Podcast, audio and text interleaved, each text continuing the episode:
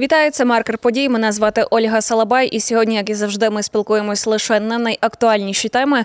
Зокрема, будемо говорити про наболіле, про корупцію. Прошу наших глядачів написати нам в коментарях, чи доводилося вам е, особливо останнім часом стикатися з корупцією в Україні, і як ви взагалі на це реагуєте, чи повідомляєте, чи не повідомляєте. Обов'язково напишіть, бо це важливо для нас. А спілкуватися сьогодні тему на тему корупції в Україні будемо з заступницею виконавчого директора, керівницею юридичного відділу громадянства громадської організації Центр протидії корупції Оленою Щербан. Вітаю вас, пані Олено. Доброго дня. І розпочну новиною стосовно суду над Коломойським. Це дійсно гучна справа. Ігорю Коломойському продовжили тримання під вартою до 25 квітня і зменшили розмір застави. Е, він не вноситиме заставу. Про це вже заявив його адвокат. І за версією слідства Коломойський, я нагадаю, хто забув, е, імовірно, вивів з банку 5,7 мільярдів гривень готівки. Отже, зникнення цих грошей воно відбулося ще майже 10 років тому. А якісь слідчі дії почали проводити от лише тільки в серпні. Чому так довго, на вашу думку? Власне, не не просто слідчі дії почали проводити в серпні, а, а саму справу порушили власне якраз в серпні, і дуже швидко після порушення справи йому дали підозру. Чому так відбулось? Власне, це абсолютно не секрет. Е, було відомо, стало відомо правоохоронцям з бюро економічної безпеки та служби безпеки, що у справі щодо махінацій Приватбанку підозри олігарху Коломойському готують набу і САП. Е, і оскільки останні органи вважаються потенційно незалежними від офісу президента, а Коломойський є людиною, е, яку власне я думаю, що бояться навіть в офісі президента з огляду на обсяг інформації, яку він знає про корупцію і махінації в Україні, в українській владі, наближених причетних осіб. Е, зрозуміло, що єдиним вихідом, виходом, аби сховати цю особу а, під своїм контролем, було дати йому підозру в якійсь іншій справі, і як наслідок, от він перебуває в спеціальному там слідчому ізоляторі під контролем служби безпеки, тому що служба безпеки, взагалі, єдиний правоохоронний орган в нашій країні, який має власний слідчий ізолятор. І таким чином, власне, всі контакти, комунікація. Коломойського з слідчими набу САП з прокурорами, які також йому готували і зверталися з клопотаннями про арешт, вона відбувається під контролем СБУ. Відповідно, фактично, і він під заставою також знаходиться там. Це такий спосіб сховати його від інших правоохоронців, аби він не давав показів на людей, наближених до влади і, власне, до офісу президента та й до самого президента. Я думаю. А чи не всіх українських олігархів, бо таких, от як Коломойський, бо ми розуміємо, він не один такий в Україні. Чи на всіх чекає така доля, як його? Чи усіх, е, прямо кажучи, посадять? Я думаю, що не всіх, ну принаймні Коломойський поки що один єдиний, який сидить наразі в СІЗО, і виглядає так, що е, власне багато інших олігархів, та й в силу якісь е, навіть наразі вже, мабуть, що Коломойський, він власне. Е, вони перебувають зараз або за межами України, або в якійсь мірі перестали втратили свої активи у зв'язку з повномасштабним вторгненням, і знову ж таки. Якщо говорити про те, чи отримають е, багато олігархів, уже так чи інакше він в різний спосіб отримали певні е, провадження. Якщо не отримали підозри безпосередньо, то мають там справи болючі. Да? Якщо ми говоримо про, наприклад, того ж пана Ахметова, який також відомий олігарх що щодо нього безпосередньо нема справи, але є справа, яка болюча, де фігурують його наближені менеджери. Та ж справа, наприклад, щодо махінацій з формулою Роттердам Плюс, постачанням е, власне вугілля і з тим, як в, всі українці фактично сплачували. Е, кошти на те, аби пан Ахметов свої кредити перед е, зарубіжними банками міг успішно погасити. Тому болючі справи є для цих олігархів. Питання з тим, що колись це справи, які стосуються олігархів, то включається дуже багато різних механізмів, судові процеси, тиск на експертів. Е, які залучаються в ці справи, справи закриваються, включається корупція і так далі. Тобто, жодна з цих справ якось легко просто не рухається, навіть в тих випадках, коли вони з'являються. Так І е, тому, власне, тут дуже важливо, аби там і системи правосуддя, антикорупційні органи працювали максимально незалежно і все-таки е, якось рухалися з цими розслідуваннями. Проте я думаю, що сьогодні. Власне, важливо розслідувати не так е, олігархів, які в якійсь мірі десь канули в минуле. А дуже важливо розслідувати будь-які спроби корупції в сфері оборони і безпеки нашої держави, тому що. Якраз в сфері оборони і безпеки це те, куди ми витрачаємо там понад 70% вже нашого бюджету як країна. Так з одного боку потрібно, щоб все ефективно, швидко працювало, щоб були поставки, аби збройні сили забезпечувалися, але будь-яка корупція в цій сфері вона власне нівелює і відлякує від нас, так як іноземних постачальників, відлякує взагалі інвесторів від нашої країни. Вона забирає в наших збройних сил там життєво важливі. Е, зброю, боєприпаси і так далі. Тому, ну, на мій погляд, найактуальніше на сьогодні всім концентруватися саме на тому секторі, аби зробити його максимально продуктивним, ефективним і позбавленим корупції. Так, пані Олено, я повністю з вами згодна, але е, цю тему ми трошки пізніше з вами зачепимо. Що хочу поговорити про органи, який зокрема має займатися корупцією в Україні. НАЗК. От нещодавно проголосували за нового очільника. Ним став Віктор Павлущик. Е, за його кандидатуру кандидатуру проголосували всі шість членів комісії одноголосно, і його ще зазначу, має призначити уряд. Його ще наразі не призначили. От як ви гадаєте, чи це його призначення допоможе Україні в боротьбі з корупцією? І як вам взагалі ця людина як очільник НАЗК? Е, насправді, вчора вже уряд е, видав розпорядження про призначення, тобто він вже призначений, і сьогодні, мабуть, що перший день роботи. Е, щодо власне, це детектив НАБУ, це керівник відділу Національного антикорупційного бюро відділу, який займався корупцією в судах, судовій та правоохоронній сфері. На його рахунку є багато дуже відомих справ і таких значних і гучних справ. Зокрема, якщо ми говоримо про скандальних суддів, організовану злочинну групу суддів окружного адміністративного суду на чолі з сумнозвісним Павлом Вовком, то саме відділ цього е, Віктора Павлущика викривав їх, і якраз після під час цього розслідування також піддавався там серйозному тиску. Якщо ми згадаємо скандального прокурора так званого департаменту е, Генеральної прокуратури там тих часів Дмитро Сус, власне, який сьогодні засуджений до 8 років позбавлення волі вже судом, це також була справа Віктора Павлущика. Це цьогорічні минулого року гучні справи по суддях е, завершував Павлущик, е, зокрема, справу щодо екс-голови Верховного суду пана Князєва, так щодо е, справа щодо суддів апеляційного суду міста Києва. Тобто в нього є досить серйозний досвід розслідування боротьби. Він своїми справами показав, що він готовий протистояти тиску, він вміє з цим справлятися. Він досить незалежна людина. Які питання багато виникають? Чи він спроможний, чи вистачить йому досвіду, навиків, щоб керувати інституцією, яка ну, відповідає за колосальну кількість напрямків в нашій країні? Так і це не тільки там розслідування, а антикорупційна політика, перевірка звітів партій і так далі. Я скажу так, що е, ну я не готова сказати, чи він там справиться на 100% з цим, але головне, що нема питань до його доброчесності і нема питань до його незалежності.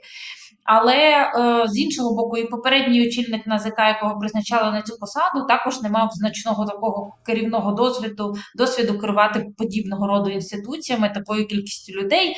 Так само там колишній керівник НАБУ Артем Ситник, коли призначався на свою посаду, також не мав досвіду.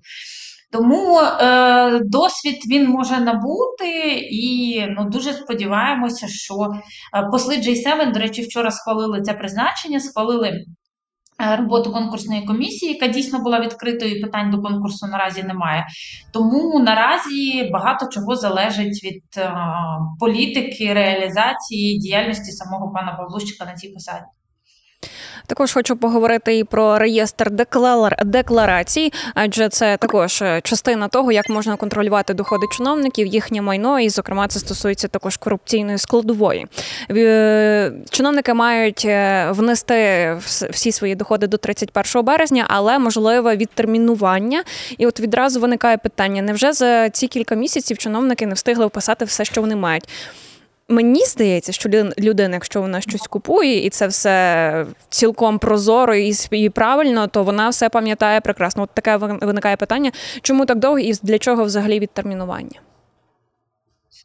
А, Ну, власне, питання того, що як такого якогось відтермінування не, немає, є така процедура, оскільки через війну, через а, декларування було відкладене в часі то власне до 31 січня чиновники подавали декларації за 2021 рік та 2022 рік.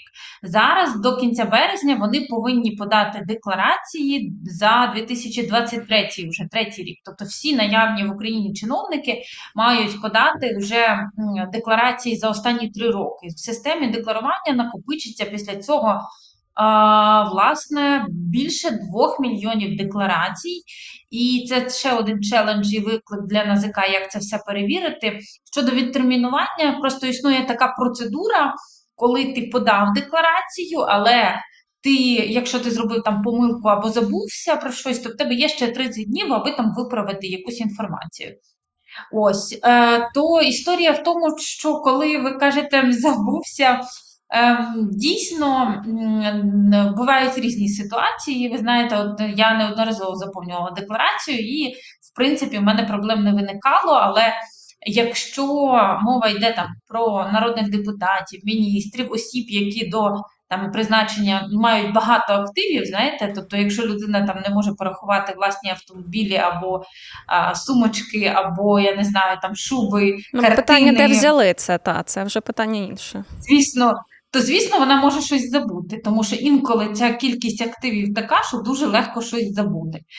Е, Ось, е, але, але насправді, коли ти щось дійсно забув, і це якась технічна річ, і насправді ти просто умовно е, там до кінця бувають випадки, коли дійсно людина щось забуває. забуває да? Тобто такі випадки теж бувають, і їх треба враховувати. Наприклад, у вас є квартира, де ви народилися, де ви жили своїми батьками, і колись. Е, ви там відділились, пішли в окрему сім'ю, живете своїм життям, а виявляється, там колись в 90-х роках ваші батьки приватизували цю квартиру, і вам там належить в ній кусочок, там кілька метрів. Так, але ви ну умовно не знали цього, тому що ви живете окремо і навіть там не уявляли, що колись в якихось 90-х роках її на вас приватизували. Такі випадки теж бувають насправді, але коли бувають такі випадки, вони там не тягнуть за собою якусь там страшну відповідальність тому що зазвичай це якийсь такий актив, який. Е, яким ви або не користуєтеся, або а, власне ви дійсно обставини вказують на те, що ви могли не знати і забути. Так, але звісно, що коли чиновник забуває задекларувати віллу в Іспанії, або там записує її там на своїх е, друзів, бабусь е, і так далі, але сам е, систематично цим користується, то це ну це трошки інша історія. Зазвичай це не про забуваю, а це про те, що я не хочу це показувати, тому що я не можу пояснити суспільству, де я і не хочу пояснювати, де я взяв кошти на ці активи. Ну, стосовно того, що ви сказали, не хочу це показувати. Е, чомусь е, доволі ви кажете, багато буде декларацій, і це виклик для НЗК, бо їх потрібно всі перевірити. І була інформація, що будуть залучати навіть частково штучний інтелект. Але будьмо відвертими, ефективно також перевіряють декларації наших чиновників, журналісти-розслідувачі, за що я їм дуже дякую. І от Таке питання до вас: чи довго ще зберігатиметься така тенденція, коли зробили розголос людині? От е, немає задекларованої вілли в Іспанії, а фактично він є власником, наприклад, цей що ви навели, я також наводжу. Е, чи буде довго ще зберігатися ця складова, що зробили розголос, і тільки тоді почали вже розслідувати антикорупційні органи і діяти і щось робити? Насправді дійсно е, так складається поки що практика, що в першу чергу з'являється журналістське розслідування, розголос, а потім кримінальні провадження. На це є і суб'єктивні причини, і об'єктивні. Суб'єктивні причини полягають в тому, що ну, коли теж НАЗК має величезний обсяг інформації, то перевіряє багато і все одразу, то зрозуміло, що швидко видати якісь результати і самостійно знайти подібні речі вдається досить рідко. Але коли е, подібну інформацію знайшли вийшли журналісти умовно, то звісно тоді е, всі починають звертати на це увагу і починають це перевіряти. Так е, так якось працює система, і, власне, е, це дає результат, тому що є дуже багато журналістських розслідувань, які стали не просто там початком, тригером для початку кримінальних проваджень. Вони стали лягли в основу цих кримінальних проваджень. Ці кримінальні провадження скеровуються в суд і там розглядаються. Мені здається, що це якраз нормально, це має бути, і дуже важливо, що журналісти займаються цією роботою, знаходять ці речі, тому що без цього компоненту журналістів і власне громадськості, е, я думаю, ми би не бачили взагалі бачили дуже мало таких результатів, тому що це е, невід'ємна складова, такі зовнішні контролери, незалежні, які власне задають темп і змушують антикорупційні органи працювати. Е, але ну тут треба розуміти, що в цій сфері, знаєте, рішення приймає парламент і він встановлює правила, як розслідувати, скільки часу, і які давати інструменти правоохоронним органам антикорупційних для цього розслідування. Якщо говорити от про це поле, то, наприклад, е, коли в нас є злочин брехня в декларації, да, коли ти щось не вказуєш, то строк давності притягнення до відповідальності за нього всього три роки. Тобто за ці три роки треба перевірити, провести розслідування і розглянути справу в суді у двох інстанціях перша і апеляція. Ми бачимо, що в більшості справ так не виходить. Так? Тобто, хоча зловили, що не задекларував, скерували до суду, але о, правоохоронці там потребують певний час на експертизи і так далі. І вже об'єктивною реальністю стає те, що просто не встигають за цей період власне справитись і завершити. І парламенті, наприклад, це прекрасно розуміють, але той же парламент, коли ми бачимо, що дуже багато народних депутатів, там велика частина депутатів зі слуги народу. Е, є в них ці кримінальні провадження, вони не хочуть, наприклад, е, передбачати там більші строки давності, не хочуть давати інструменти, не хотіли свого часу відкривати електронні декларації. Да? Тому що, власне, очевидно, що є що приховувати. Ну і це такий компонент уже е, власне суспільної адвокації, роботи тих же журналістів, активістів для того, щоб вимагати, аби працювали не тільки антикорупційні органи, які це займаються, але щоб інструменти і законодавство дозволяло це зробити ефективно. Так. Нагадаю, сьогодні в маркері події ми спілкуємося з керівницею юридичного відділу громадської організації Центр протидії корупції Оленою Щербан.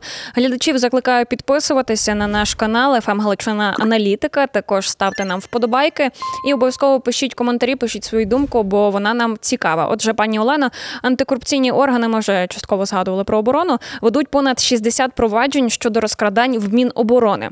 Які на вашу думку потрібно запровадити механізми, щоб взагалі в майбутньому не йшлося про розкрадання оборони нашої взагалі в такий час? Ви знаєте, механізмів, які можна і треба запроваджувати, їх є дуже багато на сьогодні. І вони лежать в тому числі в полі наших е, реформ, в полі нашого наближення до найкращих практик країн НАТО. Так, тобто ем, і дуже прикро, що ми зараз робимо це все тільки тоді, коли ми опинилися в стані війни, а не робили це там системно, правильно до цього. Я сподіваюся, що це стане уроком. Що потрібно робити? Ну потрібно дуже багато зробити в процесі там діджиталізації всіх процесів в армії, так тому що те, що відбувається сьогодні, там це. Ціле таке паперове пекло, і воно стосується як закупівель, так і систем логістичних, витрачання коштів і так далі. Е, дуже багато власне важливо налагоджувати процеси, і аби історія, знаєте, з тим, хто формує політику і визначає правила, і з тим, хто проводить закупівлі і реалізовує, вона, врешті-решт, дійсно була розділена. так. Е, добре, що зараз в міністерстві є вже агенції, які займаються і зброєю, і тиловими закупівлями. От Зараз важливо налагодити їхню роботу, створити в них незалежні наглядові ради, людей, яким би можна було довіряти, тому що ну завжди сфера оборони і ці закупівлі вони завжди трохи закриті. Вони не є такими відкритими, а збройні закупівлі вони так взагалі таємні. Так і там шалено мільярди коштів витрачаються. Ми знаємо, що там зараз нові люди призначені в ці агенції. Вони запускають цю роботу, і дійсно це також трохи потребує часу, але важливо, щоб працювали ці процеси. Щоб були наглядові ради, щоб були налагоджені правила, зрозумілі всім чіткі, і аби ми могли ефективно забезпечувати власне армію. Важливо, от на початку війни великою проблемою у нас було те, що в якійсь мірі нам е, через той хаос, який відбувався, були скасовані взагалі всі правила. Так, тобто, коли щось купували, це було так, як прийшов на базар, сподобалося, взяв і купив. Так, ні системи якості не було, ні аналізу цін не було нічого. І там зрозуміло, що якщо перший другий місяць це ще якось себе виправдовувало, то далі стало зрозуміло, що це буде породжувати корупцію, що і стало, що і вилилося там через рік в численні скандали з закупівлями, завищенням цін, з неякісними товарами. Вже сьогодні мова йде там, починаючи від е, бронежилетів, одягу, закінчуючи а, там нижньою білизною. Так до всього є величезні дуже питання, і ну це наслідок того, що не було правила. Правила повинні бути, вони повинні бути якісними і повинні бути якісними люди, які ці правила виконують. Так, Тобто пані це Олено, я повністю з вами згодна. Я Ще маю таке питання на останок, бо маємо трохи обмежений час. Україна покращила свій показник в рейтингу корупції. Ми посідаємо 104 місце з поміж 180 країн світу, і ми маємо 36 балів зі 100, і ми за кілька років е, піднялися одразу на 12 балів. А от скільки б ви поставили нашим антикорупційним органам за їхню роботі за їхню роботу по 10-бальній шкалі? І чому? Але коротенько попрошу. Ви знаєте, по, по десятибальній шкалі я би поставила 7. Е, Чому коротенько? Тому ну, це що ну, високий бал. об'єктивно, об'єктивно за останні роки, попри війну, є багато результатів, і там загальна результативність роботи антикорупційних органів вона набагато вища ніж була навіть два роки до війни чи перед війною. І це великий позитив, це великий ривок вперед. Чому все-таки там не максимум і так далі? Тому що є багато дуже проблем. Проблем з тим, що дуже мало власне справ реалізації пов'язаних з корупцією, яка відбувається сьогодні і зараз, з корупцією в секторі оборони.